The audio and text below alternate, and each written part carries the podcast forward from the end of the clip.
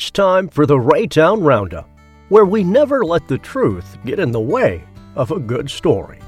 Today's tall tale is sure to amuse, entertain, and lead to laughter, or at least a snicker or two.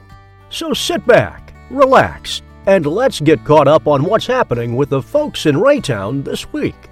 Here comes the Raytown Roundup with your author and storyteller, Dr. Pam Arland. Ice. There never has been, nor will there ever be, anything in Raytown except ice. It's just been day after day of dreary, despicable, dangerous ice. School's been called off so many times that classes will go well into summer. Driveways and parking lots are hopelessly slippery. Senior citizens stay inside because the entire world of the great outdoors is now just a broken hip waiting to happen. Common working folks are jealous of the kids and the retirees, but what choice do they have? They have to carefully make their way to and from work each day, no matter what the weather's doing. Now, a couple of days ago, Bill, Ed, and Fritz, they decided to go to Arkansas They'd heard about the Daisy Airgun Museum in Rogers, Arkansas. It had been Fritz's long held dream to go there. It wasn't so much that he was interested in guns, really, though he did hunt a bit, as is natural for men of his age and background.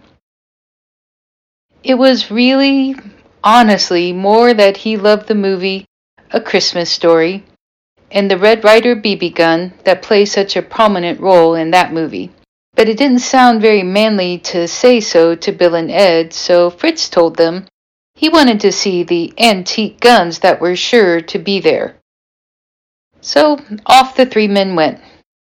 When they arrived at the museum in the quaint downtown, they went in and grabbed that telephone like audio recording machine that they usually use at museums nowadays, and they began learning manly things about manly gun history. Now, Bill was initially a bit unclear on how to use the telephone like contraption, but Ed and Fritz showed him how to type in the numbers and put the device up to his ear to hear. Fritz was so excited to finally be at the museum that he eagerly pressed the number one and dutifully turned to listen to the narration. It seemed a bit long, but eh, it was okay. He was then instructed to take two steps to the left and then press 2. He did this. Soon he noticed that he was not noticing what was being said on the audio tour and that his mind was wandering. By the time he learned about 25 different kinds of air guns and none of them were the Red Ryder, he was starting to get impatient. At least Bill and Ed were animatedly pointing to some sort of a gun used by Lewis and Clark and enjoying themselves. But Fritz ran ahead to find the Red Ryder. He turned a corner, and there it was the Red Ryder BB gun. It was glorious. Fritz took his picture with it and pasted it on Facebook, texted a copy to his son, and called his wife. Fritz tried to look interested in the other items in the museum for a while, but he just couldn't. Ugh, why couldn't Bill and Ed hurry up? Fritz had his gun and his picture with Red Ryder, and he was pretty much ready to go home now. Never mind that four hours of driving had ended with about 14 minutes in the museum. Bill and Ed had worked their way up to audio recording 5 of 25. They seemed to be looking at guns from the mid 1800s now. I mean, it was progress, but certainly not enough progress. Fritz suddenly realized he was thirsty, very, very, very thirsty. All he could think about was his thirst. He looked out and voila! There was a bubble tea place just across the street. Now, Fritz had no idea what bubbles were in tea, but he liked sweet tea just fine. He ran into the store and was greeted with a complex sign offering hundreds of different kinds, colors, and shapes of tea. He was overwhelmed. The man behind the counter had a ponytail, several earrings, and a smile. What can I do for you? Uh, I'll have some tea, Fritz said. Sure, what kind? The tea barista hopefully asked. Fritz tried to comprehend what the young man might mean. The only choices Fritz was used to was sweetened or unsweetened. Sweet, Fritz said. The young man smiled, seemed to make some sort of mental calculation, and said, Sure, sweet black tea. A medium okay there for you, old friend? Fritz felt that maybe there was an emphasis on old, but he just answered, Sure. Tea in hand, Fritz went back to the museum and noticed that Bill and Ed were only up to stop 20 on their audio tour. Fritz took a sip of his tea, which seemed to have an unusually big straw, and immediately slimy, round things entered into his mouth. He coughed and gagged and spit the tea out on the sidewalk. Why didn't anyone tell him that bubbles were slimy? Slimy tea? What was the world coming to?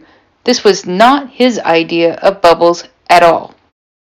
He pictured a cross between pop and tea, and this certainly was not that. Now, Fritz thought that maybe people in Arkansas were, well, weirder than he had even realized. The people in Arkansas surely had invented a weird way to drink tea, Fritz thought. What kind of people like slimy tea? He threw the rest of the tea in the trash, waited for his friends, and then wondered about what other odd traditions Arkansas people might have. And what were people from Arkansas called anyway? Were they Arkansasians? That didn't seem right, but in this way Fritz passed the time. Eventually, Bill and Ed came out of the museum. Bill said his wife Phyllis had called and said the weather was getting bad and they ought to head back to Raytown ASAP. All three of them were very familiar with Bill's wife, so they agreed that they better leave right away. They each put their new BB guns in the truck and began the trip back north. All was going pretty well until they stopped in the town of Nevada, Missouri for gas. None of them had really bothered to bring much cold weather gear, and it was down to 15 degrees by then. It was cold. As Bill was filling up the truck with gas, Ed went inside to see if they had one of those newfangled pop machines where you could mix flavors, like they'd seen on their trip to the Banjo Museum in Oklahoma City. Fritz still didn't believe them that such a fantastical machine existed, so Ed wanted to find one and show it to him. While Bill was gassing up the truck and pretending to not be cold, another man drove up in a red Dodge Ram truck that looked like a giant strawberry popsicle. Bill went over and asked the driver of the strawberry popsicle where he had come from. I just drove down from Clinton, he said. The roads are crap. Just terrible. It's like they never did anything to 'em. Bill began to get a little bit worried about slippery roads, but then he pictured Phyllis and figured they better keep on moving towards Raytown, whether the roads were slippery or not. Just then, Ed and Fritz came back out of the gas station, disappointed to not have found any newfangled pop machines. Fritz did, however, seem very content with his extremely large cup of good old fashioned sweet tea with no bubbles. Just as the two men opened the door to the truck, a whole tin of Phyllis's cornbread, which had been given as road provisions, got caught by the wind, flew across the parking lot, and ice skated across the highway and then across the parking lot of the hotel across the street. The men were amazed and suddenly terrified. Phyllis's cornbread, they all gasped. They knew they must retrieve it, but they were stuck between the danger of ice and the danger of Phyllis. It was a decision no man should ever be forced to make. The three men huddled in the truck in silence. Fritz took a very long, very slow sip of his sweet tea so that he could avoid talking. The other two stared out the window. No man was brave enough to say what he was thinking. They looked towards the escaped cornbread pan and the icy road. Bill moaned slightly. Just then, Bill's phone rang. Yep. Mm, yes. Mm, good idea. Will do. Yes, dear. Fritz and Ed looked expectantly at him. And then Bill said, Phyllis says the weatherman just said for everyone to get off the road. So she says we should get off the road too and find a hotel. The three men breathed a sigh of relief. They'd all been scared, but now no one would have to admit it. That was a huge relief.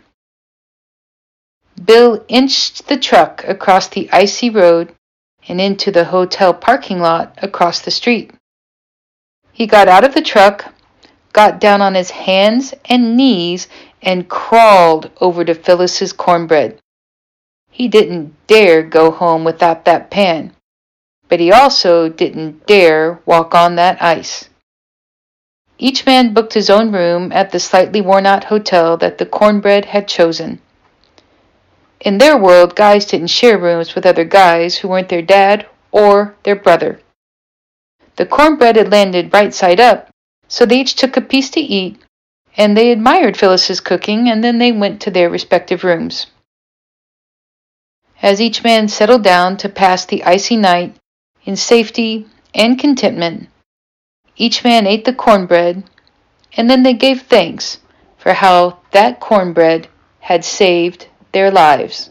Well, folks, that's it for the Raytown Roundup for now. We sure would appreciate it if you'd tell your friends and family to subscribe to the podcast.